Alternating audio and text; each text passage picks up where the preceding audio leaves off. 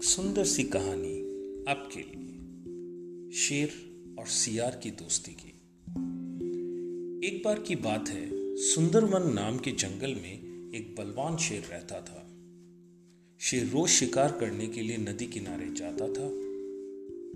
एक दिन जब नदी किनारे से शेर लौट रहा था तो उसे रास्ते में एक सियार दिखाई दिया। शेर जैसे ही सियार के पास पहुँचा सियार शेर के कदमों में लेट गया। शेर ने पूछा, अरे भाई, तुम क्या कर रहे हो?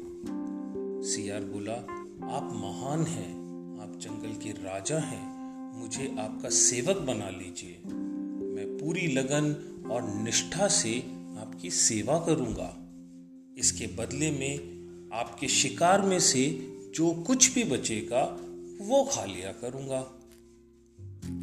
शेर ने सियार की बात मान ली और उसे अपना सेवक बना लिया। अब शेर जब भी शिकार करने जाता, तब सियार उसके साथ चलता। इस तरह समय बीतने के साथ दोनों के बीच बहुत अच्छी दोस्ती हो गई। सियार शेर के शिकार का बचा खुचा मांस खाकर बलवान होता जा रहा था। एक दिन सियार ने शेर से कहा अब तो मैं भी तुम्हारे बराबर बलवान हो गया हूँ, इसलिए मैं आज हाथी पर वार करूँगा। जब वो मर जाएगा तो मैं हाथी का मांस खाऊँगा। मेरे से जो मांस बच जाएगा, वो तुम खा लेना। शेर को लगा, सियार दोस्ती में ऐसे ही मज़ाक कर रहा है। लेकिन सियार को अपनी शक्ति पर कुछ ज़्यादा ही घमंड हो चला था। सियार पेड़ पर चढ़कर बैठ गया और हाथी के आने का इंतज़ार करने लगा। शेर को हाथी की ताकत का अंदाज़ा था, इसलिए उसने सियार को बहुत समझाया, लेकिन वो नहीं माना। तभी उस पेड़ के नीचे से एक हाथी गुजरने लगा।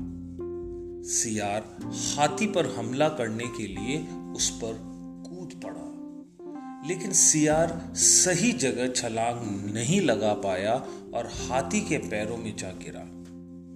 हाथी ने जैसे ही पैर बढ़ाया, वैसे ही सियार उसके पैर के नीचे कुचल गया।